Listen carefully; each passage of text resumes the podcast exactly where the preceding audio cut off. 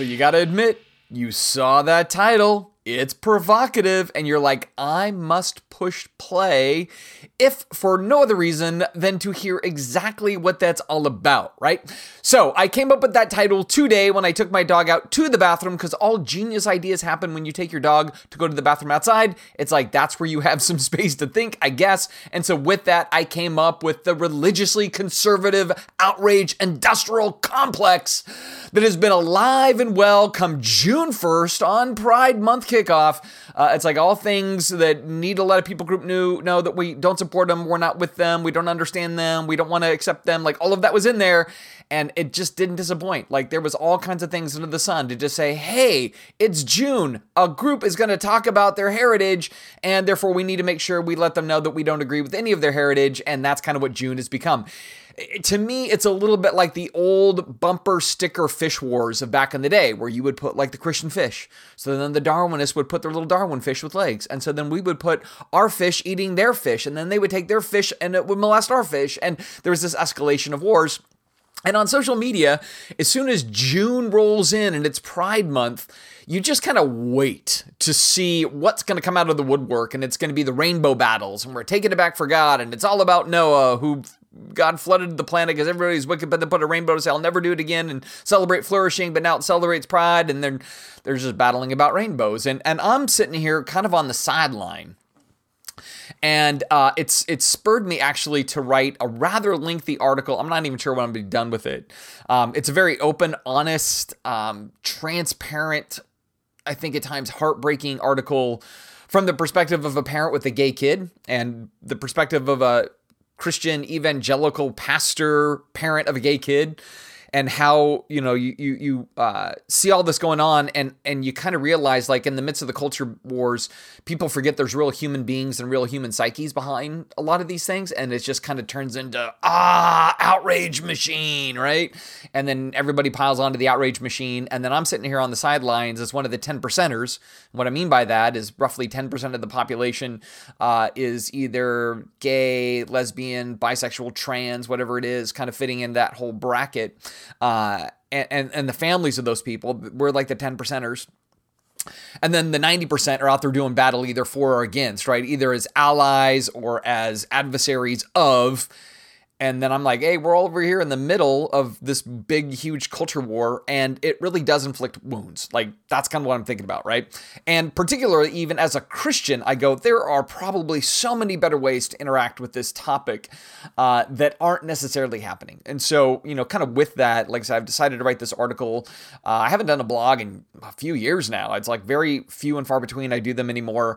Uh, and this one's to be long. Like, I'm just letting you know, like, it'll be, I think right now it's like five pages long long. It, so as a blog, that might as well be a book. I'm gonna have to figure out how to break it all out, and I'm not even to the tipping point yet. So it's just going to be a long thing.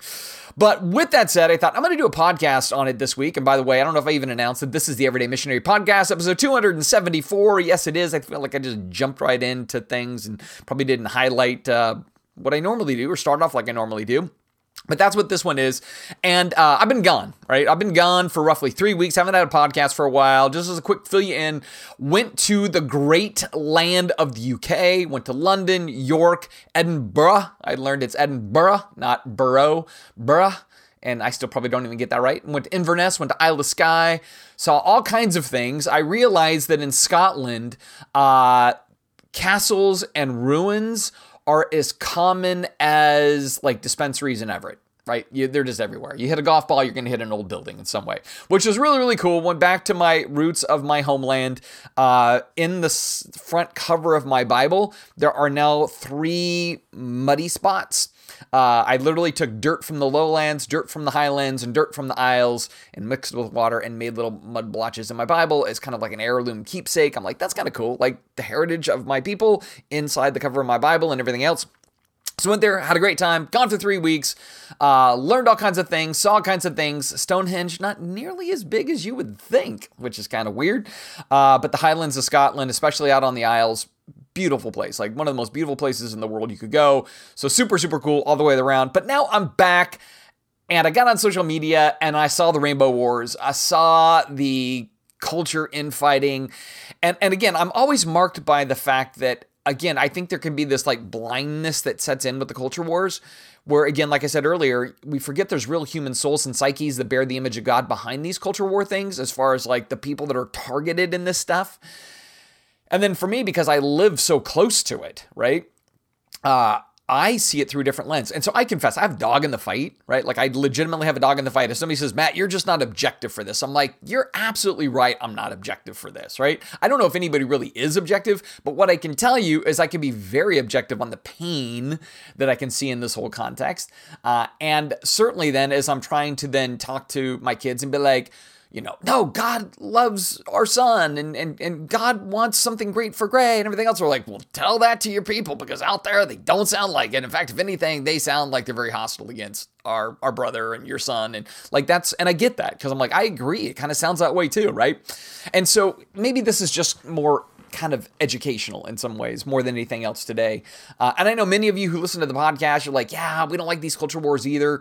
Um, and so I kind of always always hope that this is like a grassroots thing that we get better and better at how we handle our neighbors, uh, and we personalize versus kind of depersonalize things, because that's the tragedy of kind of the um, the social media landscape is that it's so easy to not it's easy to say a harsh thing because you don't have to look a person in the eye when you say it, right? Like you're so filtered from real human emotional. You see that look on their face that just drops when they go, Wow, you hate me, don't you? I see what you said there and you hate me, don't you? Because we don't have to look at them in the eye when we say something that may sound hateful. Um, it's easier to say a hateful thing or to get behind a hateful thing or whatever, or not realize that in saying that it may have a wounding effect that we haven't considered, right? So with that, I thought, man, I'm just going to kind of talk about this a little bit. So um, as you know, I, have always been kind of um, a critic of boycotts and protests uh, and, and things of that nature. Particularly, I don't like boycotts. I don't like the idea of taking Caesar's money and using it to try to force Christian morality because Jesus had a lot to say about Caesar's money, and I don't see it as a good tool to force morality. But boycotts are exactly that. And I get when disbelieving people, irreligious people, whatever it is, they use boycotts to get stuff done. Like, I totally get it because, again, if, if this world is kind of your ecosystem of reality, then you're going to use the tools of this world. You know, I, I look at those who are Jesus followers and I go, but we, we're to have this transcendent thing. And I think we're to use grace and love and relationship as the compelling agent of transformation. So when I then see Christians jump onto the wagon of, that's right, we're going to penalize people monetarily until they comply morally. And by that, we mean our morality in particular. Um, I always go, I don't think that's very Jesus like, but boy, it sure draws Jesus's reputation into a non Jesus like thing. Like, I never see Jesus pulling the boycott stunt. You know, I just really don't see that. Um, some people say, oh, but he goes into the temple and he flips tables. Well, that's not a boycott. A, like the money stayed, right? He didn't take the money out of the building and say, we're not going to bring money here anymore. In fact, if anything, Jesus goes way out of his way to pay money to people he doesn't agree with, both in the temple tax and he pushes the regular tax to Rome. Like, Jesus, like, man, we're not going to have this fight fought by monetary mes- means and, and methodologies. No, we're doing this completely different. It's upside down and backwards. We're going to turn the other cheek and go the extra mile, and we're going to be those kinds of people, right? Um, and so it always grieves me when I see Christians running to this kind of thing because I'm like, A, it actually does the opposite of your desired goal. If your desired goal is reaching people for Jesus, if your desired goal is to see people reconnected to God, I guarantee you this is the inverse of that. This will drive people away from Jesus, gospel, church, Christianity, the kingdom faster than anything else when you sound like you're just against them and you don't love them, right? And as I said, as one that kind of inhabits the conservative Christian, religious, evangelical space, but has a gay kid, I, I, catch the nuances way more, right? I, I, I catch, like, uh, again, the tone deafness is always apparent to me because I'm no longer tone deaf. I used to be tone deaf. And then I had this circumstance in my life and I'm like, wow, I'm suddenly not tone deaf, but I hear things a lot and I see the things a lot. And then I'm just like, gosh, I feel like there's no way I, I, I we're, you, I'm having to paddle up a really swift moving stream, and I don't even know if it's possible at this point to keep paddling. Like I, the damage may be so done at this point, uh, I don't maybe know even what we can do. So anyway, uh, the boycotts, right? So there's always been like you know, as long as I can remember, it's been we got a boycott over over the kind of the gay agenda is what it was in the 80s and 90s and all the way into the 2000s. There's the gay agenda. We have to stand against the gay agenda. And at that point, culture was probably more on our side of the equation than the inverse, right? So even as recently as like like I think it's like 2008 eight, it might have been, in California, Proposition 8, that was designed to say, hey, is marriage just between a man and a woman, or can it be between two same same-sex peoples? Uh, back in just 2008, in the liberal land of California, it was still voted on by the people that marriage was only between a man and a woman. This is why they even had like the the Defense of Marriage Act that was being considered to be put into the Constitution there in that same period of time, 2008, ish, right in there, 2006 to 2008. So, not that long ago, even liberal places, much less the very Constitution, was considering just iconicizing that. So, it just showed the majority of the culture was not on the side of, of everything being super pro LGBTQ. I mean, even President Obama, when he ran and for initially as president, he didn't support gay marriage, he supported same sex unions. You might remember all of that. So, it's not all that long ago that the majority of the culture was not kind of on the side of the pride per se, right? Uh, that's a relatively recent development. I mean, honestly, maybe in the last 15 years you've seen more of that shift and even that has kind of been a bleeding effect, right? So so for the longest time, you know, the the kind of anybody that was part of the Pride Network or whatever else, they were on the outs with most of culture. And therefore, anytime there was a move to kind of move the needle toward more inclusion or maybe equal rights or, you know, some level of openness to that community, uh, it was oftentimes, you know, the moral majority, the religious right, uh, focus on the family, American Family uh, Association they would jump on with a boycott. So Disney got pounded, McDonald's got pounded, you know, you name it, ABC got pounded, uh, Hollywood was always pounded. Like those things were there, right?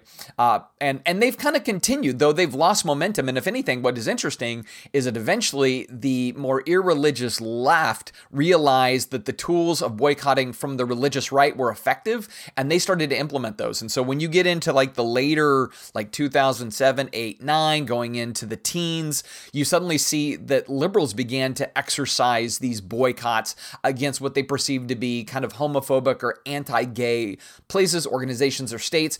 In particular, Indiana, kind of in those mid teens, it was the weirdest thing when the shift was that Apple and uh, I think it's um, Angie's List and some other companies went, we're going to boycott that state because they want to force reparative therapy on gay youth, right? And you might remember some of that. That was Mike Pence when he was actually uh, in charge there in Indiana. And so there was that whole thing where suddenly you saw the the flip, and it wasn't the Christians that were doing the boycotting. Now it was companies boycotting basically the Christians. That was like a sudden fulcrum moment, you know what I mean? And the way that this all has gone down. And so it's been interesting to see since then kind of how it's played out. And a lot of this stuff I'm going to chronicle in this big article that I'm writing, right? Anyway, fast forward to June 2023. I'm in the UK, in London. I get online, and here it comes, right? All the stuff. Um, and obviously, in the recent months, there's been a lot of talk about, hey, boycotting Target because they were going to have LGBTQ uh, pride clothing and products or whatever Target, so we're going to boycott that. Then there was uh, Anheuser-Busch and Bud Light teaming up with the transgender social media influencer. And so uh, then there was kind of the boycott of Bud Light. Um, and and and then this is the one that makes me laugh a lot more. Uh, apparently, here recently, uh, Chick Fil A has decided to bring in kind of an inclusion and equity officer, and so now Christians are like, we need to boycott Chick Fil A, the food of Jesus. We got to boycott these things because you know what they want equity and inclusion for everybody. As though like that's the worst thing that could ever be done that you would want everybody to be treated with equity and inclusion and to be welcomed into a corporate environment. I didn't realize the sin was so great there, right? But that's what happened. So now people are like, we need to go after Chick fil A, right? Uh, Disney, of course, has been on the list for a long time because of different things are just notoriously always on our list of boycott.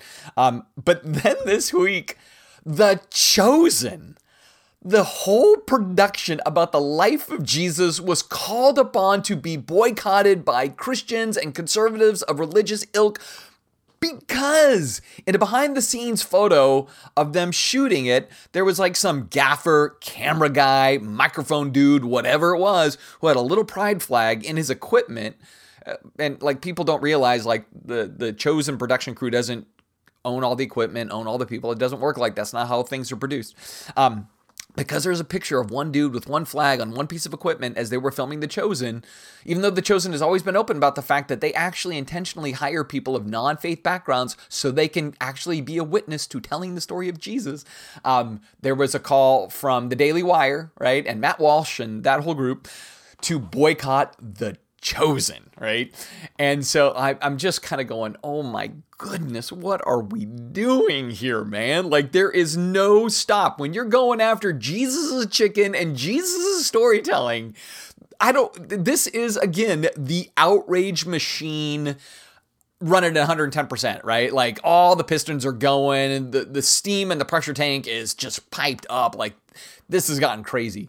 And I go back to as being kind of a spectator from a different point of view, saying, and if your goal was to let gay people know you really don't like them, high fives all around. Employee of the month, you know, like that that mission super accomplished, right?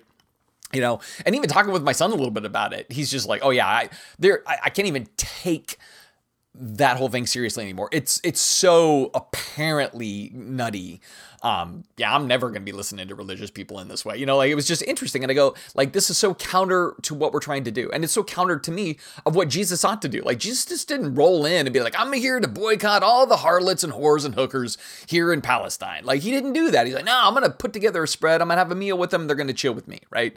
Like, that's what it's going to be. And those tax collectors that everybody hates, I could have a whole diatribe on why tax collectors suck. But instead, I'm going to recruit some of them to become my people to go do some stuff with me. So, like, that's how he rolled, right? So it's just so odd that he would enter an environment and it was the messy people that were attracted to him. It was the religious people who were repelled by him, and the religious people who were repellent to others. And I go, man, I, I, I worry so much that American conservative religiosity is so pharisaical in its heart it doesn't even know how to interact with the world around it in a way that could be gravitational, attractive, grace filled, empathetic, um, can meet them where they're at and love them in their space and build relationship in that context and see what God does there with that it's like as much as there are people on the left that that virtue signaling, and I'm seeing a lot of that on social media. Oh, June's here. Every company is going to virtue signal and talk about rainbows, and now they're all pro rainbow, and you should be pro rainbow too. And I'm like, right, but by you making a big joke out of that, or by making some snarky criticism, you're just virtue signaling the other side right? And so it's it's just the flip of the same coin. Anti-wokeness and wokeness are both kind of ridiculous outplays. And when I mean ridiculous, I mean they're like antics they're like grandstanding or it's it's theater for public consumption that does not advance the gospel, that does not advance Christ, does not advance honestly the love of neighbor. Like, you know, like the very things that Jesus said are the big idea, it just doesn't advance that. You know, and so I was thinking about, it, I'm like, you know, the term gets thrown around a lot, homophobic, and I go, I don't think it's phobic. I don't think it's a fear of homosexuals that people have. I just think it's a dislike right? It's just a distaste of that I think is being communicated, right? So I don't think, again, Matt Walsh is afraid of gays. I just don't think he likes them. He just doesn't like them. And he doesn't want them to have kind of equality in culture, right? You know, just like, no, I know it's America. There should be equality, but maybe less equality for them. The pigs are more equal, kind of thing. You know, and so uh, again, for me, I'm coming at this and saying, I don't think it advances the cause. I don't, it, don't think it alleviates already deep burdens that many in the LGBTQ environment already feel. I think it adds to the burden more than it lifts any burden. And if you're adding more burden, if you're heaping on loads too heavy to bear, well, that's the Pharisees again in Matthew 23. I mean, that's really what it is. In fact, I got to look it up here. I had a quote that I came across this week that was so good. Um, this is uh, Melinda Selmys, I think it is, in her work called Sexual Authenticity. And she reminds in this that sexual minorities are not a problem for experts and theologians to solve. They are first and foremost the face of Christ, marginalized, bullied, misunderstood, spit upon, and rejected. and absolutely beloved of God. That was actually a quote from the Gospel Coalition. So that didn't come from some liberal, progressive, I don't know, United Methodist rag, right? That came from our own, right? Quoted by our own for very good reason. Because again, if we approached any other group and we're just going to complain and mock and celebrate when a, company that supports them has their stock drop. And we go, yeah, that's right, Target. You got you got what you deserve. That's right, Bud Light. You got what you deserve. See what happens when you try to support a, a marginalized people group. You get penalized monetarily. like if we're excited about that, it sounds pretty sad, right? Because a, I don't know why we'd want anybody to suffer, but b, it sends a clear message, unambiguous. What you're supporting, those people we don't like. And we will make sure you know we don't like them because they're just, I don't know what they are icky, bad, wrong. Pick your language, right? But that's the message we send. And again, it makes them feel what? Marginalized, bullied, misunderstood, spit upon, and rejected. Even though God says, that's my image bearer. That's my son. That's my daughter. Those are my children. I made them. I care for them. I came into the world to, to rescue, save those very types of people.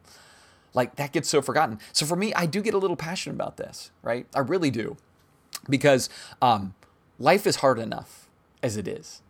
And we are to be the peacemakers. We are to be the salve of the world. We are to be the ones that are are are so different in a world that is so quick to judge, so quick to critique, so quick to mock, so quick to hate, right? Like all the stuff in Titus 3 that we were supposedly once like until we were rescued by the mercy and grace of God. It's just sad when those who sometimes claim the mercy and grace of God just sound as much hateful and hating as anybody that doesn't know the mercy and grace of God. So for me, as an everyday missionary, I go, June, June is rough. Um, June makes me just shake my head, you know, and I go, man, this is our best foot forward. I think we can do better. And I think we need to do better. Now, I know there's going to be some that are listening to this and they're going to say, You already sound woke. You already sound too affirming. You already sound too much in their back pocket, Matt. You, you sound all those things. And I probably would admit that I feel like I need to counterbalance a little bit, you know, and hang over this other side a bit because the other voices are so loud, you know. And I know many will say, dude, I'm not that. I don't hate gay people. I don't hate trans people. I don't hate these different people groups. I just don't approve of kind of what they're doing. I don't approve of how they're pushing, blah, blah, blah. Like, I get all of that. I really do, right? But just hear it as they hear it, right? Just just get in their their shoes for a moment and realize this is how we feel perceived by a group of people that represents Jesus.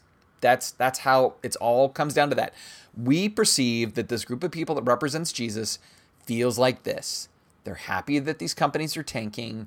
They totally will use money to get what they want.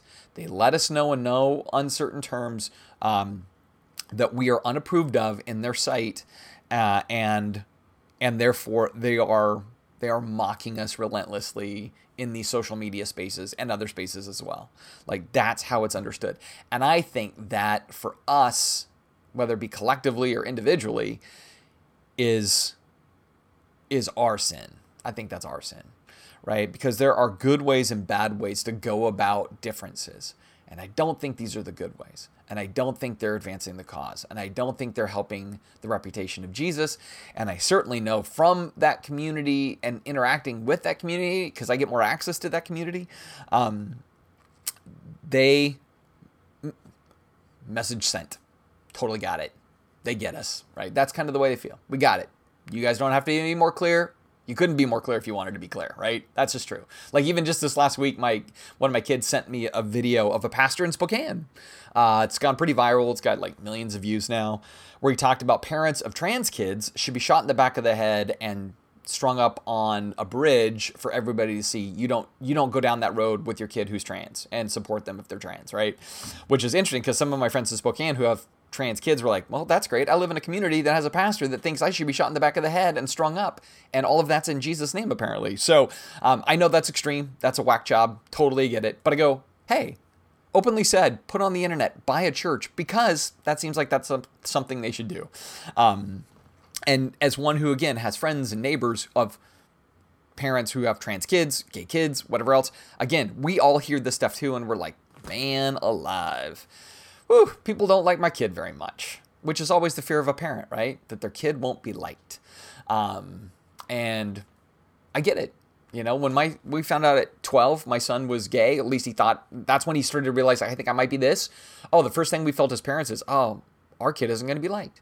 He'll, he'll be liked by one side of society, but our our people group he may not be well liked by because we had a pretty good history as kind of conservative evangelicals of not really liking those people very much. We'll say no, no, no, we don't mean it like that, but then all of our cues were very much opposed, and so we're like, gosh, I don't think our kid's going to find a home in this space.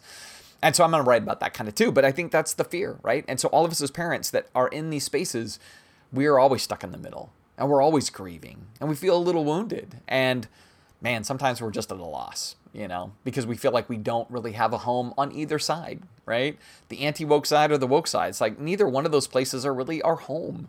Um, we kind of live in an isolation, if you will. And so hopefully that transparency even can give you a sense of, hey, maybe we should all be supporters of doing this differently and not talking about taking June back for Christianity with a rainbow flag to celebrate Noah or whatever else. Just like, hey man, listen, be a source of good, you know, be a source of love, be a source of relationship and investment and involvement because lives are changed because people care about other people. Lives are not changed because people shame other people just doesn't work that way. At least not that I've ever seen. So, not real, deep, lasting heart change. So, anyway, I'm going to stop there. I've been kind of rambling at this point, I think. So, kind of getting back into the saddle after a few weeks. It's going to be a rusty podcast for sure. And I confess to probably a lot in my mind on this, a lot weighing on my heart on this. Uh, this is kind of why I'm writing the blog that I am. I'm, I, I also think I'm just going to publish the blog independent of our church mediums in some ways. Uh, just because, again, I think the the nature of it, I, I don't want it to be like, oh, this is the position of Redemption Church. No, this is me trying to give why I was so scared and motivated by fear when I found out my kid was gay. Um, that's really what that's going to be about. And I'm just like, hey, I'm, that's just our story, right? So I kind of want to share that story. And in that, I'll be really open with you why I actually have some gratitude toward the Pride movement. Because for me, I go, part of like my wife and I have talked about the fact that if there was ever a time that you were to have a gay son, we're grateful that it's now, um, because in history, uh, both human and even recent history in America, even it would have been a terrible time to be a gay man, right? And and and um, I'm I'm certain that it wouldn't have been Christians who would have pioneered making it safer for gays to be open in society. That took like your Harvey Milks, who was killed, who was assassinated for pushing for gay rights uh, in the 1960s. That took a group of people that were willing to risk themselves and risk their jobs and be maligned and all that stuff to say, hey, can we just treat everybody as just normal human beings on this topic? Like, in that sense, I have some thankfulness. You could call it secular thankfulness, but thankfulness that there were people, not of my heritage, my heritage fought it the whole way but there were people that sought to say, can't we just treat everybody as equal Americans on this topic? Uh, and for that, I do have some gratitude. I know for some, you just punched out. But I go, if it were your kid, you know what you would want? That everybody could at least tolerate your kid, right? Just tolerate. I don't even mean like love it. Just, just hey, can they have equal protection under the law? Like that's what you would want for your kid. Nobody wants their kid bullied, right? Uh, hopefully, we could learn that because I think some of these things just feel like we're bullying the gay community with stuff. Um, as much as I think on the the irreligious side they bully Christians, I don't like that either. I don't like Christians getting bullied. I don't like non Christians getting bullied. I don't like the bullying effect at all. Um, you know, and so, um, but but you know, again, uh, for me, there there is some gratitude in that sense because there was somebody uh, that said, "Hey, we need to see future generations not feel so run down." Um, and so, yeah, that's just a little openness from me. So I don't know what you'll do with all that, any of that. I don't know. Um, but again, I don't think outrage wins. It really doesn't. Outrage shames. Both sides are outraging. Both sides you shame. Oh, I'm so, so, so fatigued by that. And we can be different. We don't have to use outrage. We can just use grace. We can use mercy. We can use love. We can use loving a neighbor. We can use friendship, relationship, investment, care, coming alongside crazy, wacky things, kind of Jesus oriented things. Because when we do Jesus oriented things, you know what that means? It means we're being effective everyday missionaries.